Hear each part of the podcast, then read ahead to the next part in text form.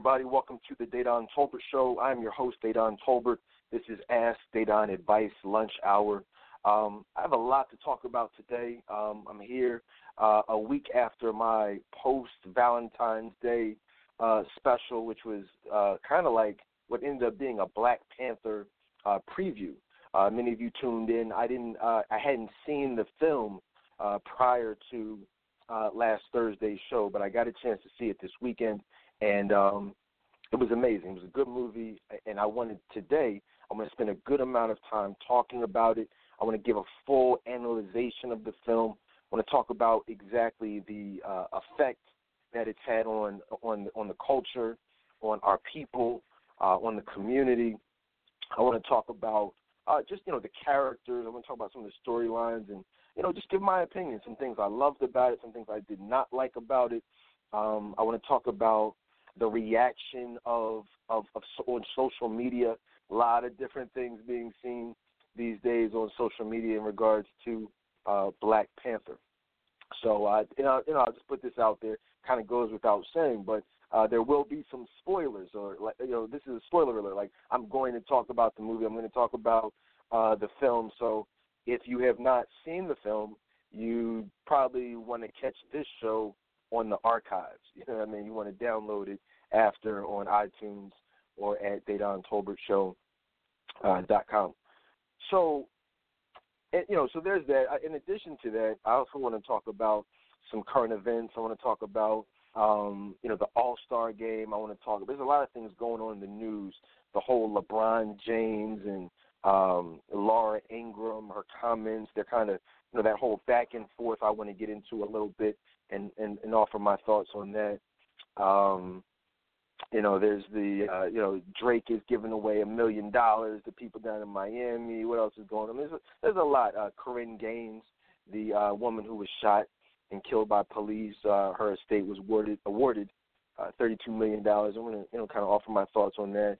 Uh, Billy Graham, so you know what I mean? it's a lot. Blac Chyna, you know what I mean? So I want to I want to talk about a lot of different things politically, socially, uh, and uh, and uh, like I said, the Black Panther uh, movie.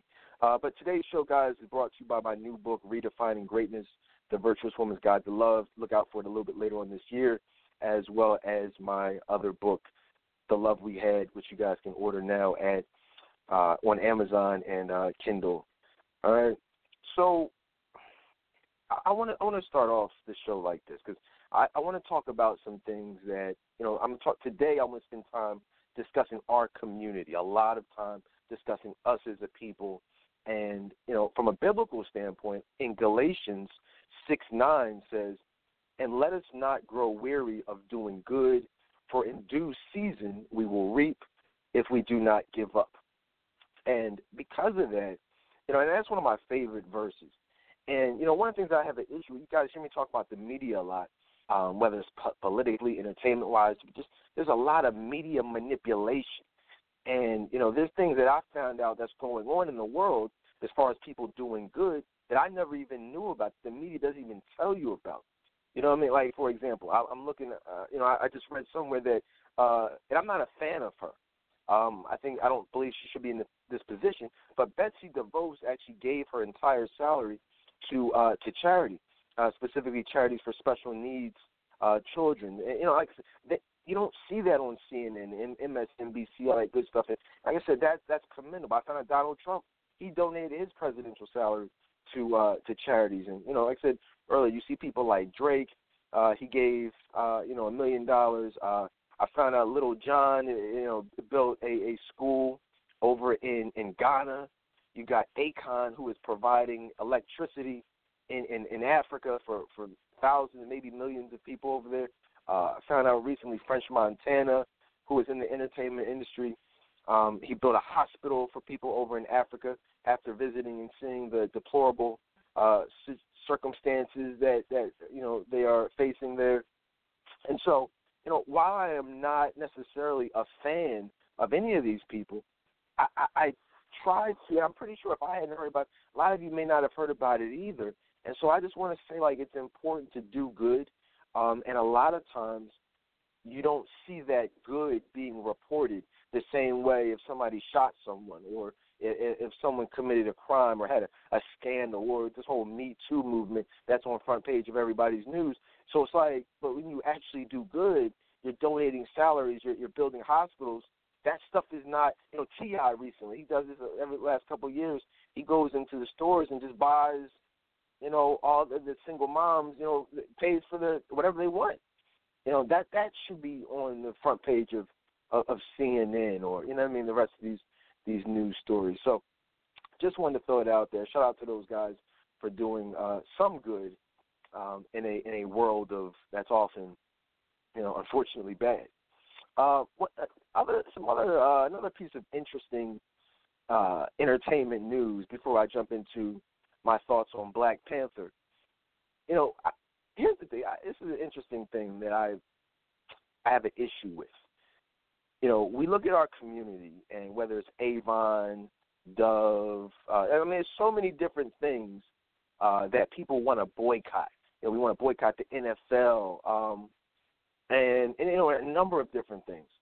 But and specifically the NFL, you know, because this whole racial inequality, brutality, things like that. But we literally had the All Star game. I talked about this on social media. We had the All Star game this past week, and I don't know if you guys saw it, but at the halftime show, it was basically Migos, who, as well as Pharrell and you know some other people, but the Migos were on there rapping about cooking coke. You guys ever heard that song "Stir Fry" that they got? Now, I don't know. Like I said, I don't know if people. Well, I know most people don't nowadays listen to the lyrics. Um, and shout out to everybody listening on Facebook Live. Shout out to you guys. Shout out to people over in the Friends of the Dedan Tolbert Show group listening. But the reality is, is that, and it's not just them. I mean, it's Migos, it's Jay Z, it's Lil Wayne, it's T.I., it's Rick Ross, it's Young Thug, it's Young Twenty One Savage. Literally, if you are black, if you are a black male and you have a hip hop song out, a rap song, I want to say 95% of the time, maybe higher, that song is going to be glorifying drugs, sex, violence, you know, and it, and it's ridiculous. And and so it's like we will see this, but we as a community will ignore it. We as a community will boycott things where we feel as though we are being victimized, but not things that we feel are that we collectively are doing to destroy our own community. If the white man wants to destroy us, then we want to boycott. If they want to you know, be treat us in a, a manner that's classified as unfair, okay, fine. But if we, you know what I mean, are poisoning young girls, rapping about sex and encouraging promiscuity, uh, or you know, rapping and glorifying guns and gangs and drugs, and we are doing that, we're putting that stuff out. When's the last time you heard someone say, "Let's boycott the major radio station in your city"? Time you heard somebody actually say, Let's boycott Beyonce. Let's boycott Nicki Minaj. Let's boycott 21 Savage, Little Uzi. You know, let's boycott these people because they are putting out messages that these young kids are are following, and let's not support that. When's the last time you really heard Al Sharpton, Jesse Jackson say, "Let's boycott Migos"? They rapped in front of millions and millions of people about literally cooking crack. You know, in the kitchen, whipping it up like it's stir fry. And nobody said anything about boycotting that. In fact, it was okay. It's okay to rap about cooking drugs on national TV. I mean, not just us, but no, even the white folk, they didn't even have a problem with it. But that's not surprising. So I just thought, you know, I just want to put that out there. I just want to you know, a lot of people might not have been thinking about that. But I heard it immediately, and I'm like, whoa, what the heck kind of message is this then? Speaking of messages, so I was watching, I don't know what show it was or what, what was the the venue, but LeBron James and, and, and Kevin Durant were in the in the car, you know, probably going on a date with each other, something crazy.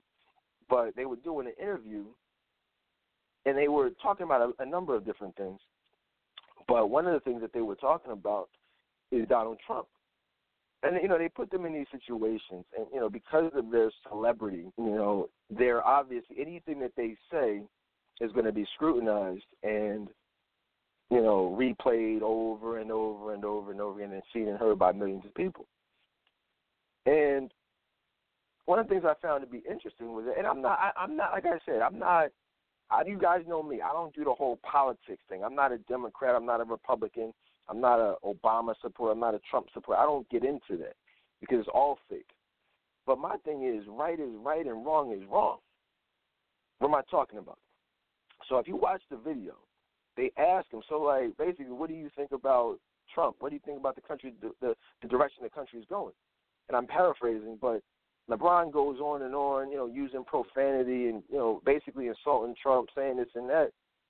You know, and my thing is, okay, that's fine. That's how you feel. I want to talk about Laura Ingraham, But my thing is, if you if that's how you feel, like for example, you might be like, you know, I don't like that guy Dedan Tolbert. I don't like him. I don't like his show. I'm not gonna listen to his show. He's a piece of crap. Okay, I mean, that's how you feel. That's how you feel. But if you say that, and I hear it, and I just happen to respond to that, am I wrong for you know what I mean? Like if you insult me, and that's often what have how social media works.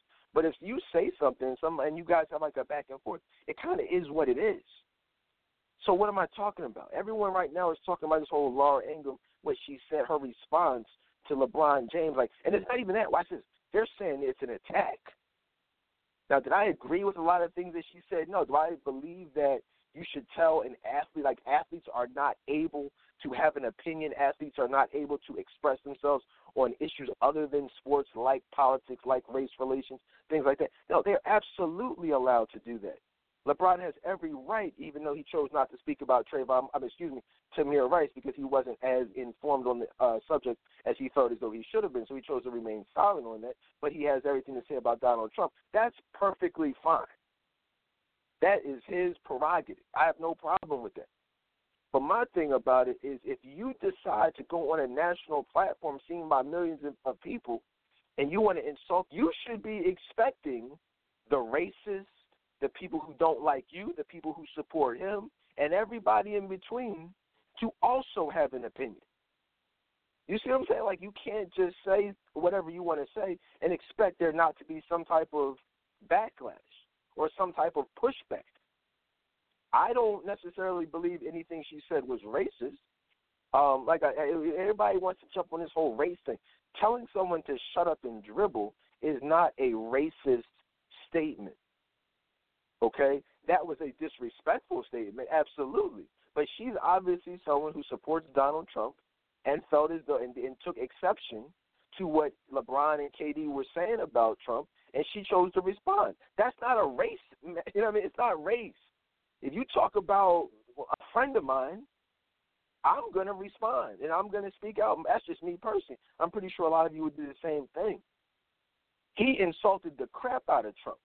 He was this people, and this is like I said. This isn't about Trump. This is like I said. This is right is right, wrong is wrong. And it's like if you insult someone, I don't care who it is, whether it's Trump, whether it's his his minions, whoever his people, they have every right to respond, and you should expect them to respond. That doesn't make it a race thing. It's just whatever. How how is it okay to blatantly insult someone, whether you like them, don't like them, whatever the case is? How can you insult someone every day, all day, but the moment when somebody responds, they are wrong, they are racist, they are everything, this, this, that, and the third. I mean, to me, I'm just asking these questions because it doesn't make sense to me. I didn't like. I don't care what LeBron has to say. To be quite honest, I would. I personally would prefer him to shut up and dribble. You know what I mean? That's not a race. I just don't. I don't care what LeBron has to say. You know, I do not care. I do not want to hear him speak. He irks my soul when he speaks, especially irking my soul when he speaks about non-basketball. I don't like him talking about his team, let alone Donald Trump. I don't need to hear LeBron's thoughts on Donald Trump. That's me speaking. Am I a racist? I just don't care what LeBron has to say. Period. He's an idiot. Does he do some great charitable things? Absolutely, whatever. But I honestly don't care what he has to say. And now here's the real issue that I have with with LeBron. We have people or with this situation. We have people jumping out the woodworks talking about some oh she's racist. Who is she to say this? Who is she? well who is LeBron to be talking? I mean using the Lord's name in vain. He he can't. You can't have. My issue is this: how you can't have a conversation. You can't speak about race relations. And I just talked about this last week on the show. You can't speak without saying, "Oh, goddamn, I'm gonna, I'll just paint over the goddamn thing." Like, yo, shut up. That's disrespectful. We have people out here claiming to love the Lord, and I'm not the like I said, I curse, I have issues with myself, but I really you won't hear me say that. You will not hear me disrespect God trying to make a point. So for me, that was what stood out. It's like you claim to be a Christian, which is, you know, you know, I we don't even need to talk about that. His, you know, his spiritual belief. That's a whole nother conversation. Um, but you know what I'm saying? That was what stood out to me. That's what bothered me about the whole situation what else is going on now? Rest in peace to Billy Graham. Um, you know, who you know, I didn't really follow his career. I was very much aware of who he is and what he what he has done, but you know, I didn't wasn't like you know I mean tuning in to hear his sermons um, at all. But you know, rest in peace to him. You know, I'm I'm all for you know anyone who is passionate about preaching the word of God um, and, and is able to have a positive effect, you know, on the masses. Um, you know, in today's society, we look around and we see so many people with influence, so many people with celebrity status, and they're not using that influence and power to positively influence people, but instead, you know, throwing up all types of you know demonic symbolism, you know, putting out negative messages and just you know, and negatively influencing children things like that. So you know, anybody who has who has the ear of the people, so to speak, I'm all for, especially if they're preaching the word. You know what I mean? So definitely rest in peace to, you know, uh, superstar Billy Graham. Uh, I mentioned uh, Kareem. Like I said, if you guys are just joining, um, I'm a, I want to talk a little bit about today the uh, the Black Panther, give really just my, uh, you know, like I said, a full in-depth analysis of the film. So I'll do that in a few minutes. I'm going to talk about Blac Chyna. I want to talk about Korryn Gaines. Um, Korryn, Korryn, a lot of people may not be familiar with her, and I just want to touch on her briefly. Um, you know, she, I, I first found out about her when I saw not the the video or the incident where she actually lost her life, but the issue where the situation where she was pulled over in a in a vehicle with her kids in the back seat, and she didn't have her license, she didn't have a registration, and the cop was just like, "Look, like you don't have your information. Like I, I need you to get out the car. I need to, uh, you know, I need to tow this vehicle. It's not, you know, you don't have the paperwork." and she was just basically going on and on saying, "I'm not getting out," you know. And, and the cop was like, "Look, just," and he was very. I, I actually admire the cop's restraint in that video, and you can see it. Uh, you can see it online, um, you know, on YouTube or whatever. But he he he displayed a high level of restraint uh, in the situation, and she was even like, "Look, kids, you know, no matter what happens, you fight like telling her kids to fight the police. She's like, I'm gonna die. You know what I'm saying? I, I'm not going to uh deal with this. Um, I'm never gonna surrender. I'm never gonna like. It was like, whoa. You're you you have. She's like, I will die before I before I get out this car and this and. Allow you to take my car. And, and the cop was like, look, can you just get out the car? It's not that big of a deal. Just if you have the paperwork, just bring it down to the station. We can whatever get it situated. And she was really ready to put herself and her children in a in, in a uh, a dangerous and potentially deadly situation. And so that and that was like I said, that was before any of the other stuff happened. But at that moment I was like, Wow, you know what, you you know, really have um, you know, some serious issues. And then, you know, the the situation came about where she lost her life. They were at the door, they came in to serve some type of arrest warrant, and I think she answered the door with a shotgun in one hand, her kid in the other hand, and like just just crazy. So you know, he shot her, but it, for for and so evidently they filed a lawsuit. You know, uh, the family filed a lawsuit or whatever, and from what I understand, they uh, awarded her thirty-two million. The, the state thirty-two million dollars, and then I mean, I understand it in today's society where we live in, but that is not. You cannot answer the door with a shotgun. I hope I hope everybody listens to this show.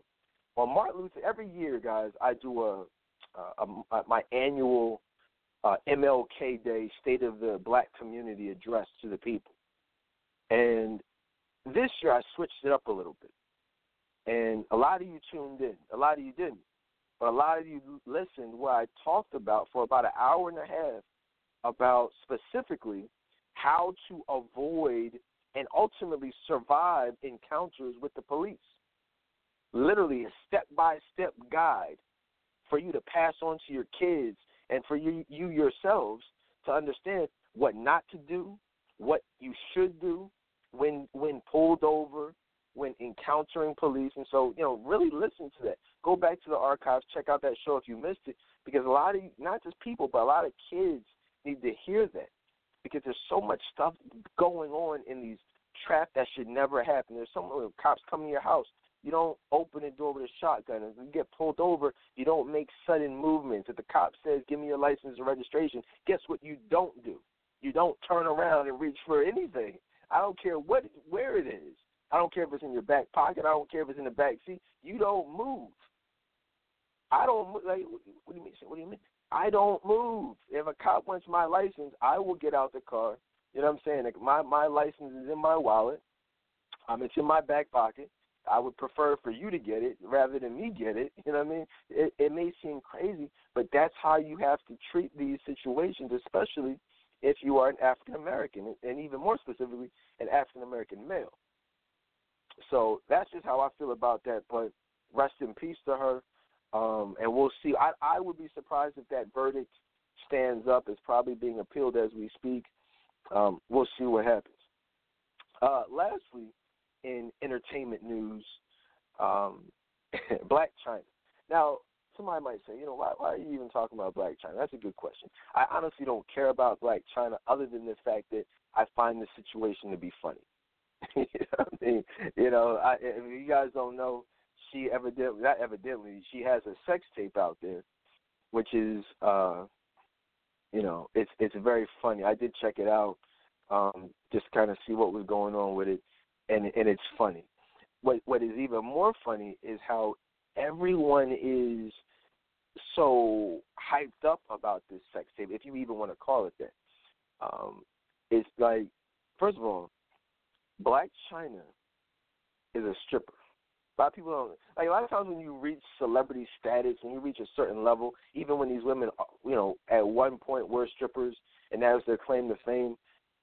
A lot of times they reach a, a higher level, so it's like you don't you no longer see them as that. But at the end of the day, guys, Blac Chyna is a stripper, and so and and I've seen her. She's danced here in Philly I, back in the day, um, just like I've seen a lot of these chicks back in the day um, that are now non strippers and doing whatever in the entertainment industry. It's nothing special if a if a if nude photos of a stripper get leaked. And this, I, I feel kind of stupid even saying this stuff because it should be common sense. But it's not a big deal if a stripper's photos turn up on the internet. It's really not a big deal if a stripper has a sex tape out there. Newsflash, guys, most strippers are prostitutes. And I talk about this a lot. But that's the reality of the situation. I was just talking to a friend of mine recently. All these strippers out here, guys, have a price. If you're a low level stripper, you're probably you know charging a couple hundred bucks for sex. That you're one of these celebrity chicks having sex with Yo Gotti and Jay Z and, and Carmelo Anthony and everybody else, then your price is probably in the thousands.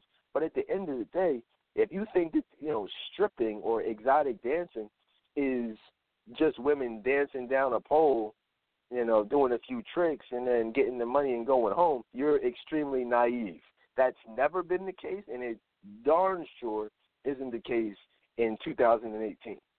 You know what I mean? So no, Blac Chyna having a sex tape, Blac Chyna having nude photos leaking to me is not news. It's not important, but for me, it's the reaction, people's reaction, which is the only reason I'm talking about it. Like, who cares? There's plenty of women out there, regular women, that got sex tapes on on the Android cloud and the iCloud and, and, and you know what I mean, saved from back in 1997. You know, the dude smashing you off back in the day, face buried in the pillow, and you didn't even know he was recording. You know what I mean? Y'all got sex tapes from back in the day too, just waiting to be leaked. You know, some a lot of y'all, some of y'all, new photos you say texted talking about some for your eyes only. Guess what? It wasn't for his eyes only. It's for his homie, and then his homie, and then his barber, and then the barber, and then his, your, your your son's football coach doesn't see you, and it's you know. So you know, guys, chill with the you know the, the new photos, the cell phone porn, all that stuff. Leave that alone. So that's that's the entertainment news, and like I said, I, I want to just get into Black Panther a little bit. Um, as I told you last Thursday, I was very excited to see it. I saw it on on Saturday, that following Saturday, last Saturday. Um, I I encouraged everyone to go see it. Um, I had a feeling it was going to be very good, very well done, um, and, and it lived up. To, I'll say this: it lived up to my expectation. It was not um, bad at all. It was it was a good movie. It was very well done.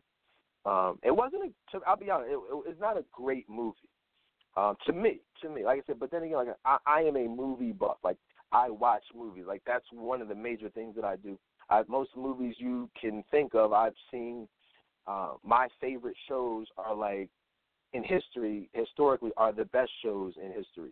Um, I don't just watch TV just to watch it. If you see me watching a movie or you see me watching a show or something I'm binge watching or have binge watched, it's literally probably classified as one of the top ten shows in history. So that's that's kind of where I'm at with it. You know what I mean? Um, so Black Panther was a is a very important movie. Let's let's just talk about what it's done. I'll talk about what I thought about it in a little bit, but what it's done thus far. Black Panther, to my records, according to what, what's been put out there, made first of all it broke all types of records in pre-sales. Um, it it has grow it grows two hundred eighteen million dollars opening weekend, um, and it grossed $400 million worldwide in its opening, william, uh, opening weekend, and it uh, was produced on a budget of about 200 million.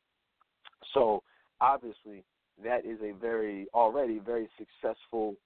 Uh, it's already a very successful movie financially, and it's not. It's just the first week, so it's going to be going to become one of the highest grossing movies of all time. In fact, it is uh, it was named the fifth largest opening uh, weekend of all time, and it was is is currently it has the second highest uh, opening of any Marvel movie in history, second to the Avengers. And you know, so that's commendable. Uh, Ryan uh, Coogler, I believe his name is. He uh, is what 31 years old. I mean, that's an amazing accomplishment, amazing uh, directorial, um, you know, production from him. Classic.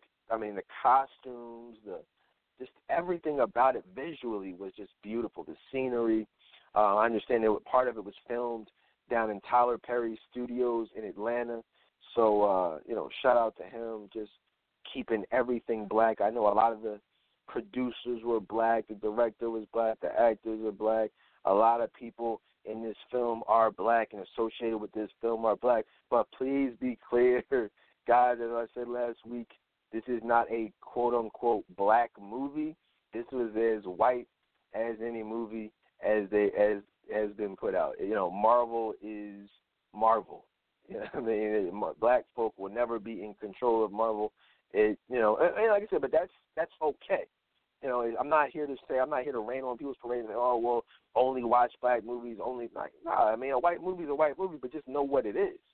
You know what I'm saying? It's cool to be white. You know what I mean? We watch white shows. We do all types of stuff for the white man. You know, daily. We want to boycott the NFL, but we'll go in and buy and support every sponsor of the NFL, which is a whole nother, you know, conversation altogether. But like I said, it it, it was done really well. Um, it was named the best movie of all time by Rotten Tomatoes. If you guys know about Rotten Tomatoes, it you know is one of the major uh, you know systems for gauging popularity of a particular movie, the quality of a movie, and so it received just about, I believe, a perfect score, like a 97% score on Rotten uh, Tomatoes, uh, which was great. Um, so I mean, so I mean, it's it's. I think it's done everything that people wanted it to do, people expected it to do, and it's even exceeded expectations. Um, I put up a post. I guess people thought I was serious. Listen, I don't care. I don't get caught up in the whole. This is the first black superhero movie. I, all I said on Facebook, I said, well, if if this is if Chadwick Boseman is the first black superhero, Black Panther is the first black superhero, well, who? What's Wesley Snipes? Like what? What was Blade? Like, y'all, I mean, I know seriously though. What was Blade? If if this is the first black major superhero, you know, black super is Blade. You know, people don't know about Blade. Blade was what a decade, couple decades prior to this if anything, he was the first major black superhero on the big screen and in a box office success. Um, and then you know on a larger, a smaller scale, you had Meteor Man. What happened? You know, Meteor Man, Robert Townsend. Shout out to him. You know, a lot of people don't know what that is, but just Google. These are all black, uh, you know, black films. And, but I mean, aside from that, a little bit later, I want to talk about the actual plot. I want to go through and talk about, you know, just my thoughts on it. But just can we just acknowledge for a second that we do have black superheroes? Like, and I'm not I'm not talking about people that run around in a mask, you know, a Black Panther mask. I'm talking about real life heroes, you know, which I'll talk about a little bit. And I just I want to put that out there so that can be fresh in people's minds when I really talk about it. And that's not to take it away from the Black Panther. But we don't have to feel like they're making us feel, wow, we finally got one. We have someone that we can really embrace as our own. We don't have to do that for fictional make believe towns like Wakanda when there are places like Kenya, Uganda, Nigeria, South Africa. The heck is what people? I mean, look, more people out here talking about Wakanda than they are Kenya or any of these real, actual, real countries where we have real kings and queens historically. What the heck is Wakanda? That is, listen, that is a fake place. Did you guys know that there is no one named T'Challa? in Black history. Y'all know that. I mean, y'all, y'all do know that, right? But however, there are people called Nat Turner, Malcolm X, Martin Luther King, Frederick Douglass, Marcus Garvey. Those are real people. Martin Luther King.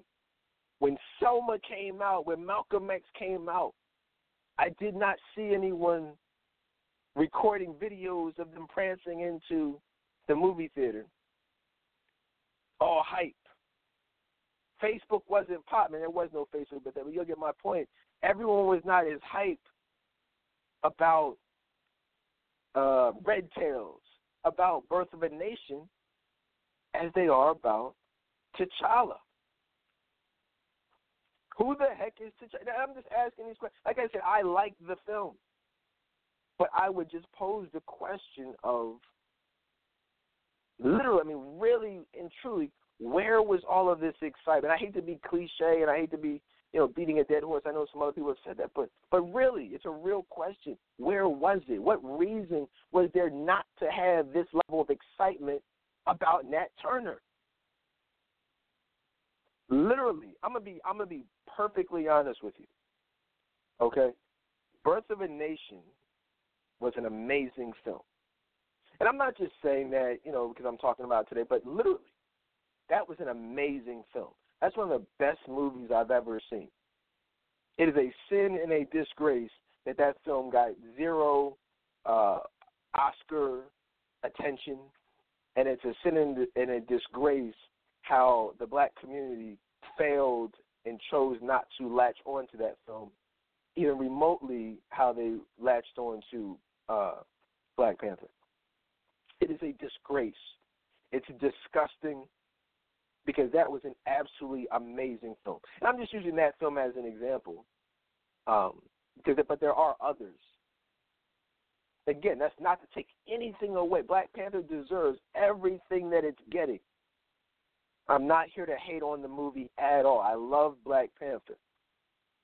But there is no reason in the world. I'm saying Black Panther, Red Tails, because they're more fresh, but we as a community should latch on to all of those. Movies. Anytime somebody, the white man, a black man, whoever, anytime we, I mean, these are monumental figures. These aren't like this is this is not like you know, you gotta make a movie about my life. I'm nobody. You know what I mean? I'm talking about Thurgood Marshall. I'm talking about Nat Turner. I'm talking about Martin Luther King. I'm talking about the Tuskegee Airmen.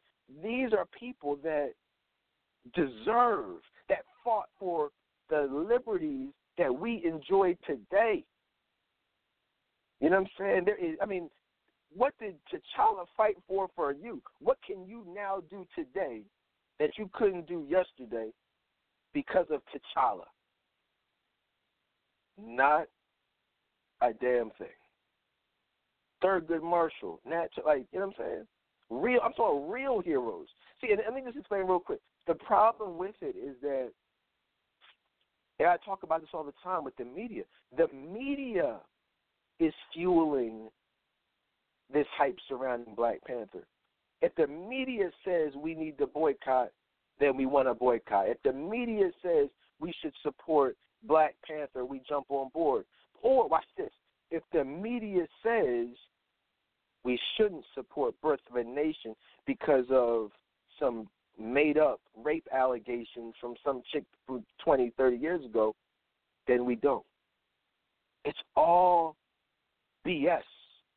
It's all media manipulation the media says, "Oh, we should, you know, ban AR-15s. Everybody wants to jump on board. Let's ban AR-15s." Next thing you know, somebody shoots up a school with, you know, whatever, uh, a semi-automatic shotgun that holds 30 rounds. That holds like, oh, let's ban. The, come on.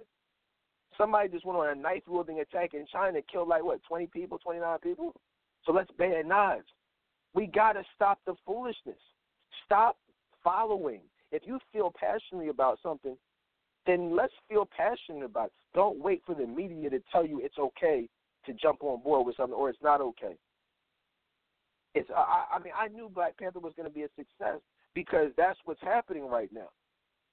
Black folk is what's popular right now. Our culture is what's quote unquote popular in the media. But what y'all got to realize is that we go through cycles where white folk aren't necessarily feeling black folk all the time, where it's not sexy to be black. Right now, well, it's very cool, it's very popular to be black and to embrace your heritage, but that wasn't always the case.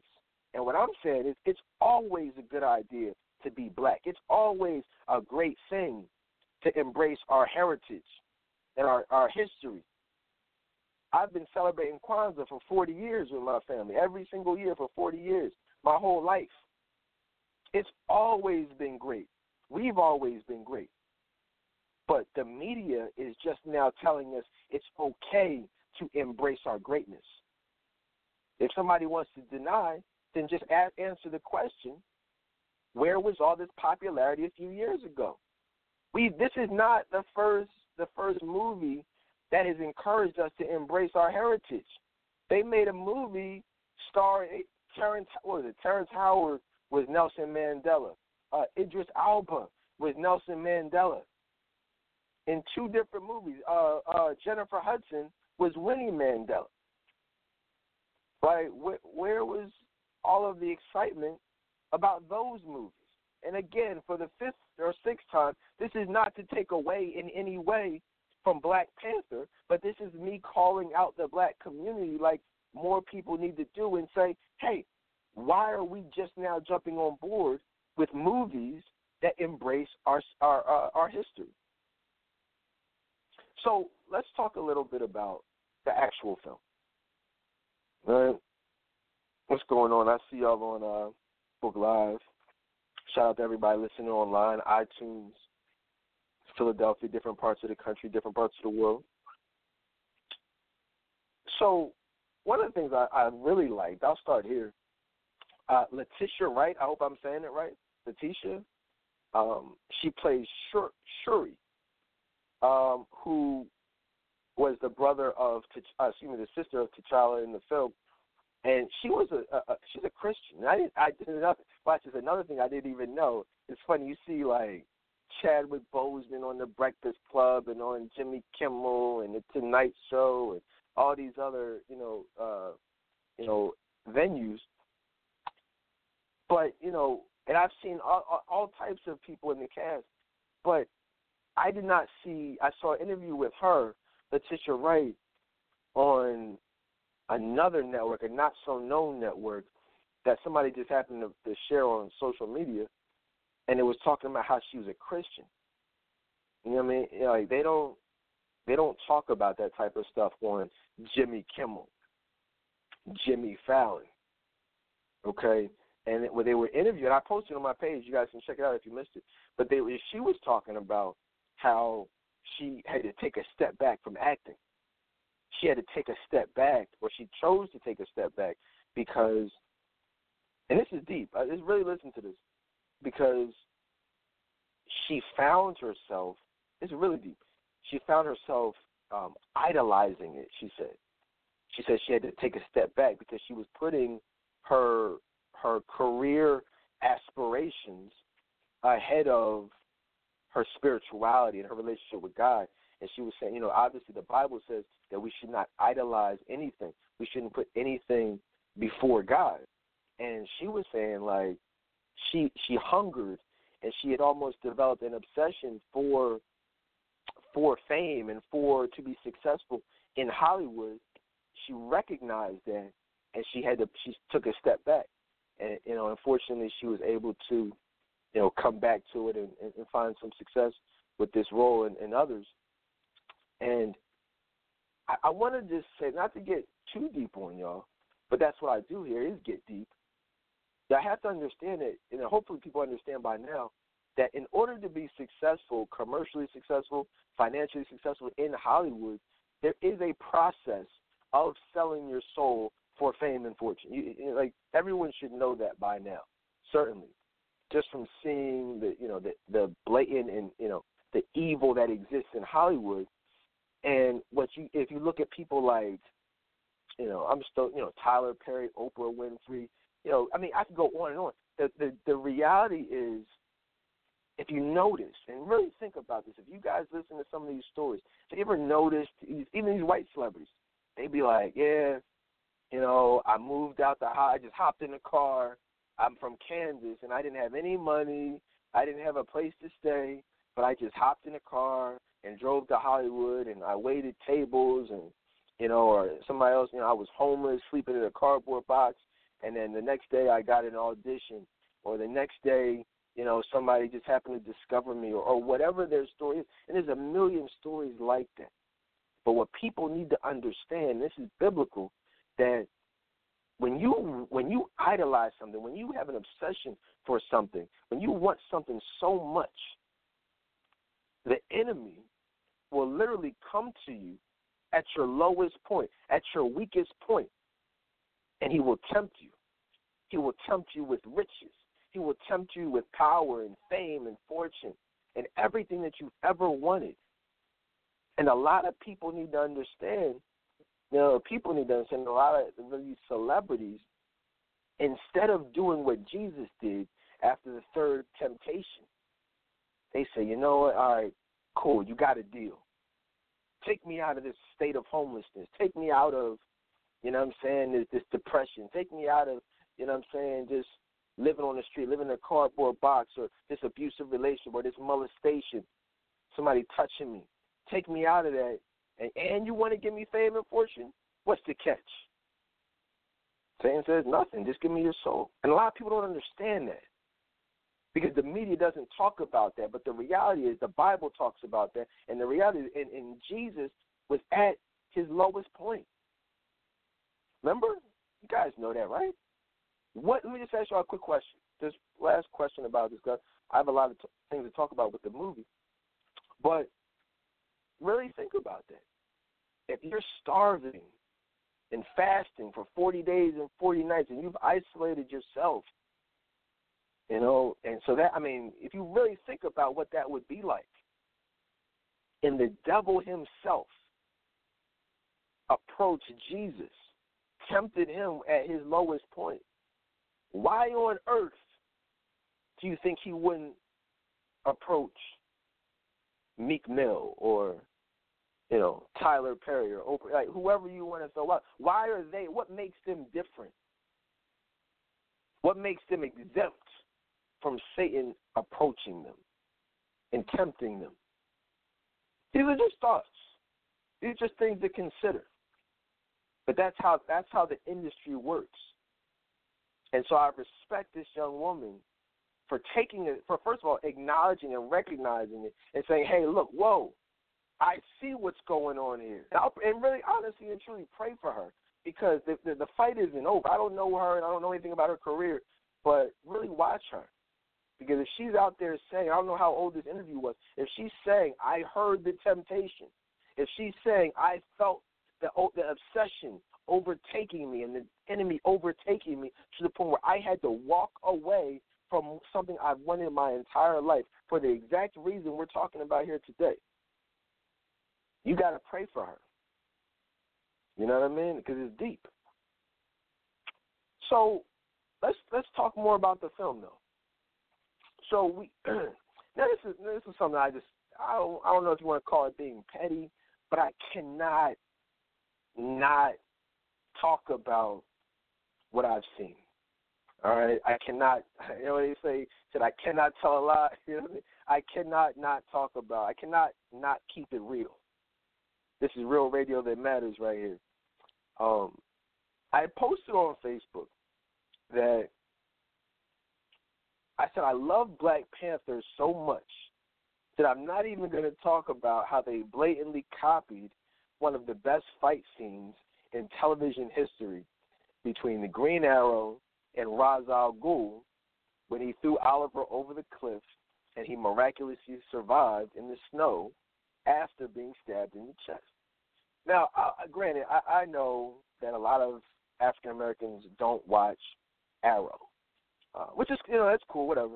Um, it's in the DC. It's not a Marvel uh, show or movie the way uh, you know Black Panther and Avengers and all. It's, it's a DC uh, based television show um, that's based around the character, the Green Arrow.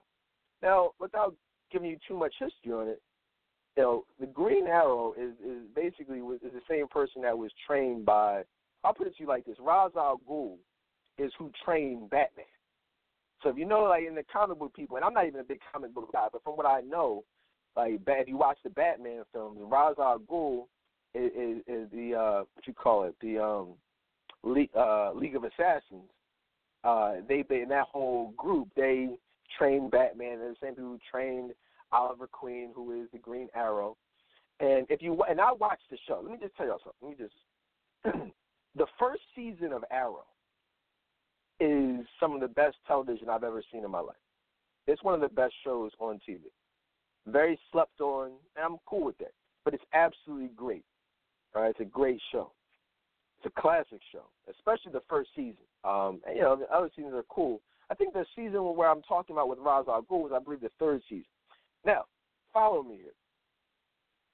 Ra's al Ghul. Now, watch what we saw. First of all, let's look at Black Panther. Black Panther, T'Challa, they have a ritual in Wakanda where when the king is about to be crowned, other tribes, other people within the tribe can challenge for the throne, right? So the uh, uh, what's the name? Uh, Killmonger. He said, "Look, I want to, I want to challenge you." He's like, "This is my birthright." You know, if you watch the film, you figured out that he is, he is Wakandan. He's from their tribe, and so he has every right to challenge for the throne. So that's what he does. Now, fast forward over to Arrow. Arrow and and and Ra's Ghul was basically Arrow basically said, "I want to challenge you, Ra's Ghul, for the crown. I want to become the new leader of the League of Assassins."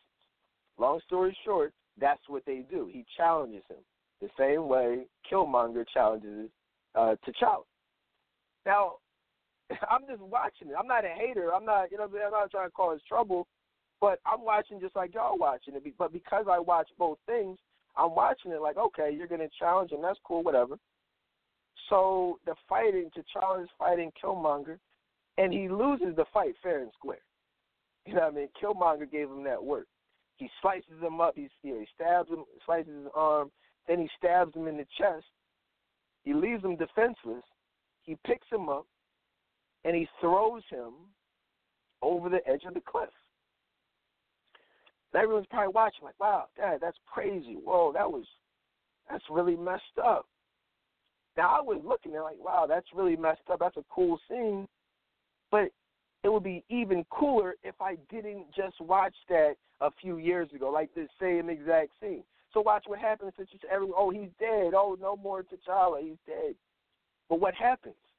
It turns out that he, you know, he does. He's not dead, but it's snow, and the snow is what's keeping him alive, and he's eventually found and brought back to life by the by the other tribe of, of warriors. And they nurse him back to health. Then he eventually gains his health, and then he ends up with the throne and beating uh, Killmonger. That's like, whoa, what's going on? I just saw that a few years ago in the third season of Arrow. Arrow, Oliver Queen, was thrown, he was stabbed in the chest, and I posted the links. You can actually see it. He was sliced up. He was basically stabbed in the chest. And then what happened? He was thrown over a cliff into the snow, and then another tribe of warriors found him, brought him back to life, and then he gained his health back, and then he goes on to re- to, to defeat Ra's al Ghul and become the new league of uh, leader of the League of Assassins. It's like literally the same exact thing. You know, now I don't like I said. I'm just I'm just putting this out there. You guys can make your own decisions, but from my perspective, here that that scene was literally taken, that, that whole storyline was literally taken straight from, and I'm not even to, because the comic book buffs, they probably know better than me, but they may. I, you know, I don't know of how deep that storyline goes into the Black Panther comic book history. I don't know. I don't know. I don't even know if Marvel was around before DC. I don't know. You know what I'm saying? But what I do know is somebody copied. You know what I mean? And from my perspective, it appears as if the writers and everybody copy, blatantly copied off of uh, Arrow. You know, and, and what I will say about that is that is not uncommon. Um, what's another example I'm, I'm I'm thinking of? A lot of movies and a lot of shows. Every movie that wants to be a classic they will go to, in many cases, other classics to gain inspiration. Do you know how many shows and storylines have taken from the best show of all time, which is Kiefer Sutherland starring in 24? Do you have any idea how many current shows like Scandal and, and, and like, you know, t- tons of stuff, all these like action shows, political dramas have taken from 24? Um, people take from The Godfather, people take from The Sopranos, all these you know mob movies, things like that. They take and they take and they take, which is you know it is what it is, but we should at least acknowledge the originator. Like I told you, Arrow is a great show. Make no mistake about it. If we're talking about fighting, if we're talking about superheroes, uh, superheroes, I mean, anybody who knows comics will tell you Arrow is as cool as it gets. You know what I mean? So, because like I said, I thought it, nobody else is going to tell you. You know, you hear everybody talking about Black Panther, you, but you will never hear anybody talking about that scene from Arrow blatantly being right in the smack dab in the middle of Black Panther. So, so, so in addition, like I said, the film was good. Don't get me wrong, the film was great. Um, very great visually. The storyline, um, I mean, the storyline was cool. Um, I, I've seen a lot more in-depth storyline, and just as a writer, I may be a little bit more analytical than most, just because I am a writer. Um, I do tell stories for a living. Um, but you know, it was cool for a comic book movie. It was a cool storyline. I like how they tied it together, like his, his uh, how they went back to his childhood, Killmonger's childhood, and tied that into uh, everything that we saw going forward, and, and kind of showed, you know, where his motivation to take what was rightfully his came from. Things that I found interesting, though, you know, going back to us, is that we as a, a, a community, you know, there's a lot of lack of parenting out here. I mean, we got people checking uh, Fandango for movie tickets, you know, getting the plans together, getting the tickets, getting the outfits, you know, doing these elaborate, you know, costumes and entrances into the theater. I even saw a video of somebody being carried in on on on shoulders in full garb, African garb, you know, and that was cool. But the reality is, if, if everybody's so excited about this movie, if if everybody is so passionate about our history, why why can most of these young black kids not read? I'm just gonna wait right. I'm just gonna pause for a second. Just gonna let that marinate. If, if think about, it, I mean, if we are so excited and so, and people talking about, I've heard people saying like, you know, this movie takes me back to my roots and just makes me want to be great. And when it, it inspired me. You know, how how come we as collectively have such low test scores? How come collectively these schools, the, the school systems being relied so heavily upon to educate our children? Let that, let that, let me just repeat that. Why are the school systems being relied on so heavily to educate our children? It's fine to send your kids where you want to send your kids, but and I talk about I talk about this often. But at the end of the day, it is your responsibility as a parent to educate your child. It is your responsibility ultimately to ensure that your child reads at the highest level, to ensure that your child knows these white folk ain't going to teach you about our history. They may tell you about a couple black leaders in February, but outside of that, they ain't checking for for us. You know, my daughter, I'm actually uh, taking on this project with her, and um, the project is to pick um, a, a, a a great black leader, whether it's in politics, entertainment, sports, you know, a pioneer in the African American community, um, and write a basically write a report on him. And so right now, I'm, I'm you know I've kind of taken that on. You know, it's gonna be my project with her, and um, I got some time. I think it's due in March. So, but I I, I can't wait to do that. I mean, I, that's what, but then again, that's what we do anyway. You see what I'm saying? Like that's what we that's what I do personally every day. Just telling her every single morning while doing the drop off, just different. You know what I mean? This is who this was. Who who is Nat Turner? Oh, you know Aubrey. Who was you know uh Martin Luther King? Who was Harriet Tubman? Like you know what I'm saying? Just making sure she knows. Because I can't rely on the schools to be like, you know, this is important.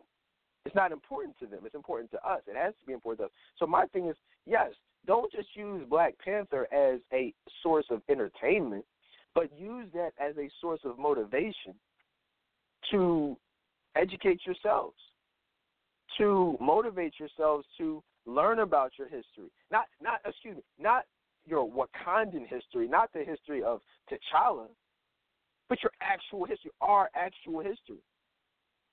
I watched the uh, interview with Ch- uh, Chadwick Boseman on the Breakfast Club, and he was saying he went on to uh, AfricanAncestry.com just so he could learn about his real history, like what tribe he actually came from, not just the area where he came from, but the actual tribe and where his real lineage, you know, originates. And you know, I feel like that's something we all should maybe look at. You know, Frederick Douglass. You know, Paul Robeson, Nat Turner, Malcolm X, Tuskegee Airmen, Marcus Garvey, Dedan Kimathi. You know who I'm named? I'm named after Marcus Garvey and Dedan Kimathi, two great civil rights freedom fighters.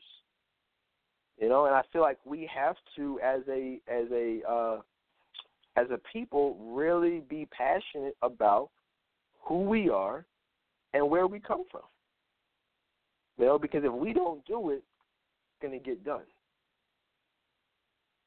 You know, one of the things that they were saying online is that, you know, they're they're, they're criticizing Black Panther, the LGBTQ XYZ W. Like they're saying all this stuff, you know, about how it didn't have enough black. Uh, excuse me, enough. Uh, it had all the blackness, but it did not have enough uh, homosexual scenes. It, it they said it missed uh, a great opportunity to to showcase and, and to honor the LGBTQYXZ, like all this. It's, it's foolishness. You know, I don't respect none of that stuff. You know, transgender, none of this stuff is biblical. Everyone's running around here acting like, oh, you got to be so politically correct. For what? You don't have to. Why sacrifice being spiritually correct for being politically correct? You don't have to. God doesn't have to. He, you know what I mean? So why do you? But they said they, that the film. I mean, like to criticize a film for for like if you ha- if I make a movie, I can make the movie however I want to make the movie. I don't have to include homosexuality. And what a lot of people need to understand is that homosexuality, all that gay stuff, it, while there's a a huge media push, uh, you know, towards this stuff here in, in the United States, but in other countries, especially in Africa, you know, different countries in Africa, they don't even that, that's not even a thing over there. You are a lot of times you are ostracized. You are, and even worse, you know, for that homosexuality stuff, transgender stuff. That is not stuff that uh, is accepted over there. Certainly not the way it is here. And so, to expect a, a director and a film to showcase homosexuality in a in a country in a, on a continent that largely doesn't even you know respect that lifestyle would be ridiculous. Makes no sense. So there, that was one issue that I had, not with the film, but just and I, and I, I let me say I respect the director and everyone associated with the film for not caving into pressure to put in that stuff. They're saying maybe one of the, I think the two, uh the warriors, the bald headed chicks, maybe they would, they could have had some type of, they could have been lesbians or, or something like that. Like, come on, man, for what? You know, we don't we don't have to do that. Um, Killmonger. This is an issue that I it's it's interesting because I heard a lot of people saying that more more people saying they could identify with Killmonger than could identify with T'Challa, which I found to be interesting. I said, really? Why? Said, what, what, do you mean by that? You could identify more with him? I said, why, how's that? Well, because you know he was uh basically abandoned as a child and left to fend for himself and he he was out here in the world you know and, and with the white man and he challenged the structure of the you know of, of the system and he wanted to overtake the system overthrow the system and take back what was rightfully his and he wanted to revolt not just against his own people but he wanted to basically take over the world using the advanced technology and weapons that his hometown produced i said okay I said, but this guy was a, a sociopath. Uh, you know, he he was a killer. He was a, a you know a psycho. I said, well, you know, forget about yeah, he was, yeah, you know, but aside from he was a thief. Yeah, but aside from that, you know, he he was he was woke. I said, what? I said, all right, you, I'll talk to you another time. You have a nice day. I can't talk to people like that. I said, you, you somebody is woke. You know, if if they're a thief, if they're a killer, they want to blame the system for everything. Now, don't get me wrong. I I saw a lot of what they were seeing. You know what I mean? Like I understand what it's like to be a black man in America, to to be oppressed by the system, or I should say, to have to fight oppression uh, in this country. I get that. I've experienced that. I've been in white institutions my whole life: white school, elementary schools, high schools, colleges, corporate America. You know what I mean? Like I'm, I probably more than most have spent my whole life around the uh, predominantly white people and institutions. So I get it, absolutely. But it's all about how you deal with that. See, see, the problem with it is, is that's why I don't identify with Killmonger. You know, as a Christian, as a Christian man, I identify with people more like Christ. I try to at least. You know, I'm not a killer.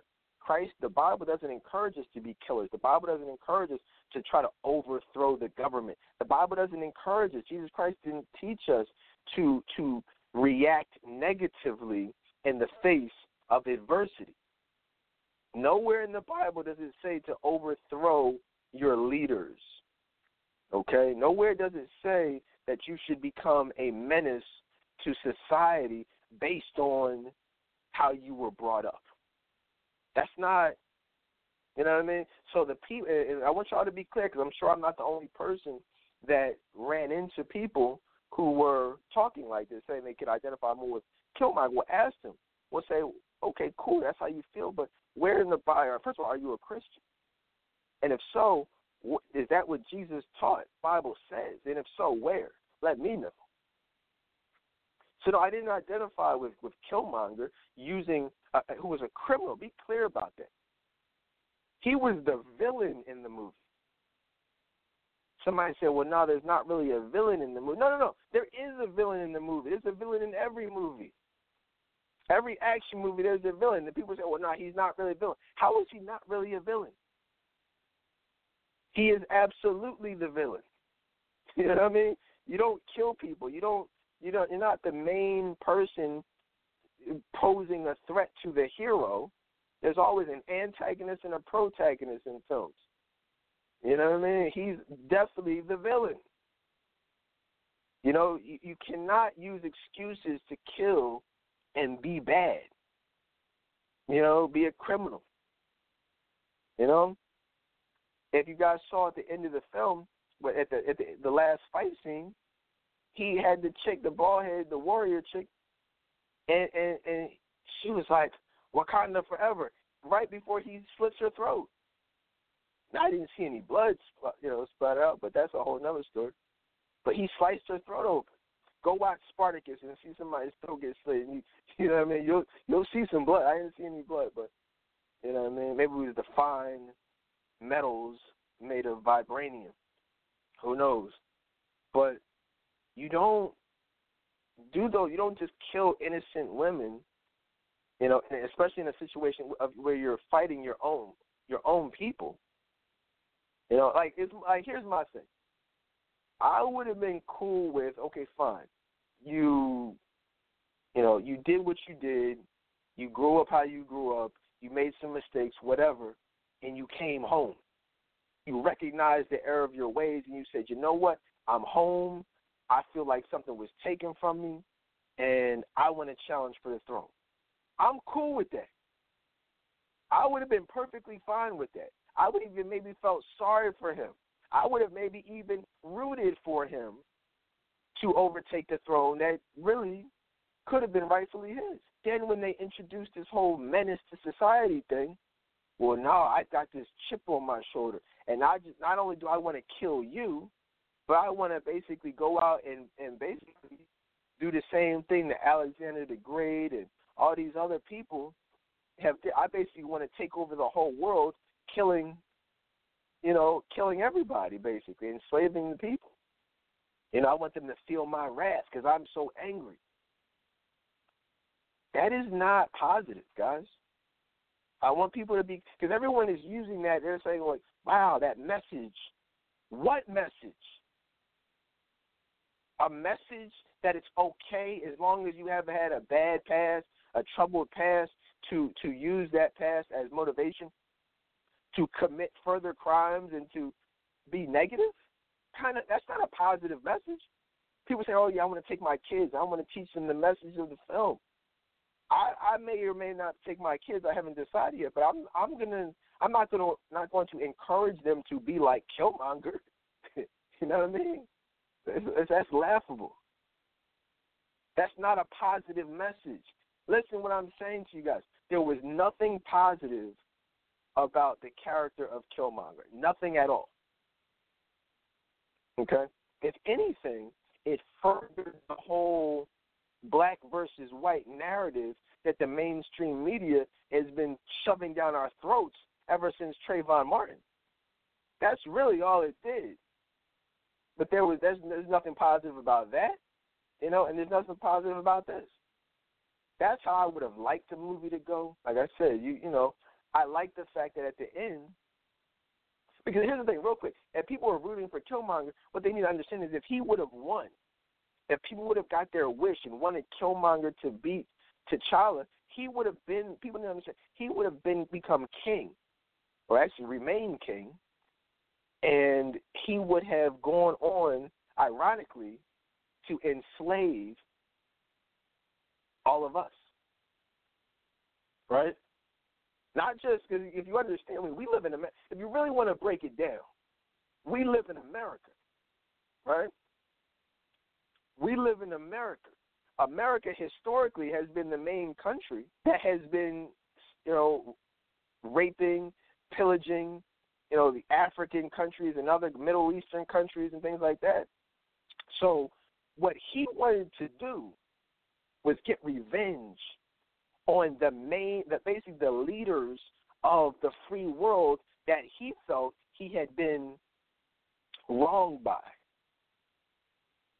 But the problem with that is, is that if you attack leaders and you want revenge on a country, the way a lot of these Middle Eastern, like the, the quote unquote terrorists, ISIS, Al Qaeda, and all that stuff, well, you got to understand if you want revenge on a country, well, we live here though. We're citizens of that country. So if you want to harm the, the quote unquote country, that's going to fall back on the citizens of that country, meaning me and you. So if you really think that's what he wanted to do in the film, be clear about that. He wanted to attack America. you, y'all know that, right? And people are cheering for this dude. I, I, like, really think about it. If you don't, if you didn't see it, watch the film. If you saw it and you didn't look at it from that perspective, really go back and watch his character from the very beginning. All he wants to do is get revenge on the masses, the the other countries that he feels betrayed by, but it's really the leader of all those countries is the United States. So I mean, just you know, that's not to me being a terrorist, being an international terrorist is not, you know, that's not biblical. That's not positive. That's not a positive message, regardless of how you were brought up. That's like me being like, oh man, I was in the foster system, and, and you know, foster care system, and you know, uh, I had to turn to sell drugs to survive and feed myself, and I, I had to do this and I had to do that, and so now I want revenge. So I'm going to go on a shooting spree, and I'm going to shoot up, you know, the, the downtown, you know, where they, you know, are responsible for placing kids in the foster care. I'm gonna get revenge. Like that's not positive. So think about that and stuff, guys. I'm gonna get ready to wrap it up. Like I said, the the the, the movie. Like I said, it was it was cool. It was okay. Like it wasn't at all you know, like a movie I'd be like, oh my god, I got to go see that again. That's my favorite movie of all time. Um, I mean, like I said though, it was cool. It wasn't a negative movie. I've seen much worse movies, and there was a lot of positive things in the film. You know what I'm saying? But I do want people, as anything I do, I want people to look beneath the surface. I want people to look at what the me- the mainstream media is not talking about. I could get up here and talk about everything that everybody else is talking about, but y'all wouldn't be listening. Y'all know that that's not what I do. I talk about things from a different perspective, from a real perspective. You know, and nothing I've said really is incorrect from a biblical standpoint. Show me in the Bible where Killmonger is positive. You know what I mean? Show me where we should, from a Christian standpoint, support that type of behavior. Towards the end of the film, he said, you know, he was like, well, he's like, come on, man, we can, I can save you. He was stabbed in the chest. He said, come on, like, we can save you. He's like, nah, for what? You know, so you can, so you can watch this so you can imprison me and enslave me and I can live my life in a cage. He's like, nah, man, take me to the river. Take me to the ocean. Bury me in the ocean. You know what I'm saying? What do you say? Everybody's talking about. He said, well, you know, I, I'd rather be dead than enslaved. You know what I'm saying? There's some crap like like my like my ancestors. And what? Watch this. It's gonna blow your minds. I, this is the issue. Watch this. This is the difference. Killmonger was a criminal, right? He said that he would have died, that he would have rather died, but the reality than be a slave. He wouldn't have been a slave. He would have been imprisoned. What people don't seem to understand, there's a difference between being a slave and being a prisoner. See, our ancestors, for him to compare uh, the ancestors to him is is false because the ancestors were not criminals. They were taken against their will. They had no choice. He had a choice to be a criminal or to or to just come back home and do right. If you want to challenge for the throne, that's cool. But the problem wasn't him challenging for the throne. The problem is he won the throne fair and square. He won that throne. He beat T'Challa fair and square with no problem. That wasn't the issue. Issues with what he wanted to do with the technology the vibranium, he wanted to go on a killing spree. So because of that, yes, that's why he would have been imprisoned. To compare, listen to what I'm saying to you guys. To compare Killmonger to the sacrifices of our ancestors is an abomination. There is no comparison to being a killer, a sociopath, and being a slave. But the problem with it is the media and Marvel and this whole system, because they want to continue to push this narrative, they want to make a connection when there was no connection. He was a common criminal on his shoulder who wanted who committed crimes and wanted to continue committing crimes. And so to avoid being imprisoned, he would rather die. He killed himself. He thrusted the the blade further into himself to avoid being a prisoner, not a slave, but a prisoner based on his crimes. Our slave, our, our, the, our, the slave ancestors, they had committed no crimes. They were taken from their homes. Families were split up. Kids were killed. Mothers were raped. Fathers were, were, were beaten. There were no crimes. So how are we comparing Killmonger to our ancestors, to Harriet Tubman, to Paul Robeson, to Frederick Douglass? How are we comparing good with evil? It makes no sense. And these are just these are just rhetorical questions, but to think about. Really ask yourself these questions when you watch the film again or when others watch the film and everyone is uplifting and the media is uplifting. I, I wouldn't be surprised if they bring back Killmonger, you know, and, and do a prequel or something because that, uh, just to continue to push the narrative. I would not be surprised if that happens. You know, that character was too popular for him to just die and for us to never see him again. Do not be surprised if we see him come back in some type of flashback, dream sequence, prequel, something. You know what I mean? But, you know, it is what it is, guys. I, I appreciate you for listening in. I will be back next Thursday and every Thursday at 12 o'clock. share the video, share the live uh, Facebook live stream. Uh, follow me on Facebook at Dedan Tolbert. Subscribe to me on YouTube.com slash Ask Dedan. Instagram, follow me. And um, that's it, guys. I will see y'all next time.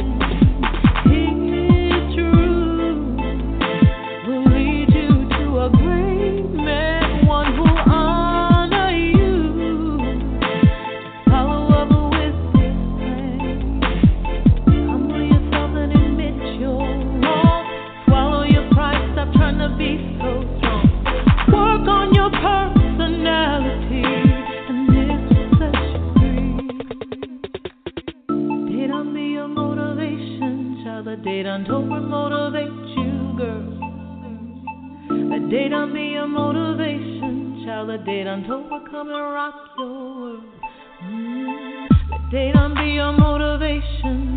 tears fall.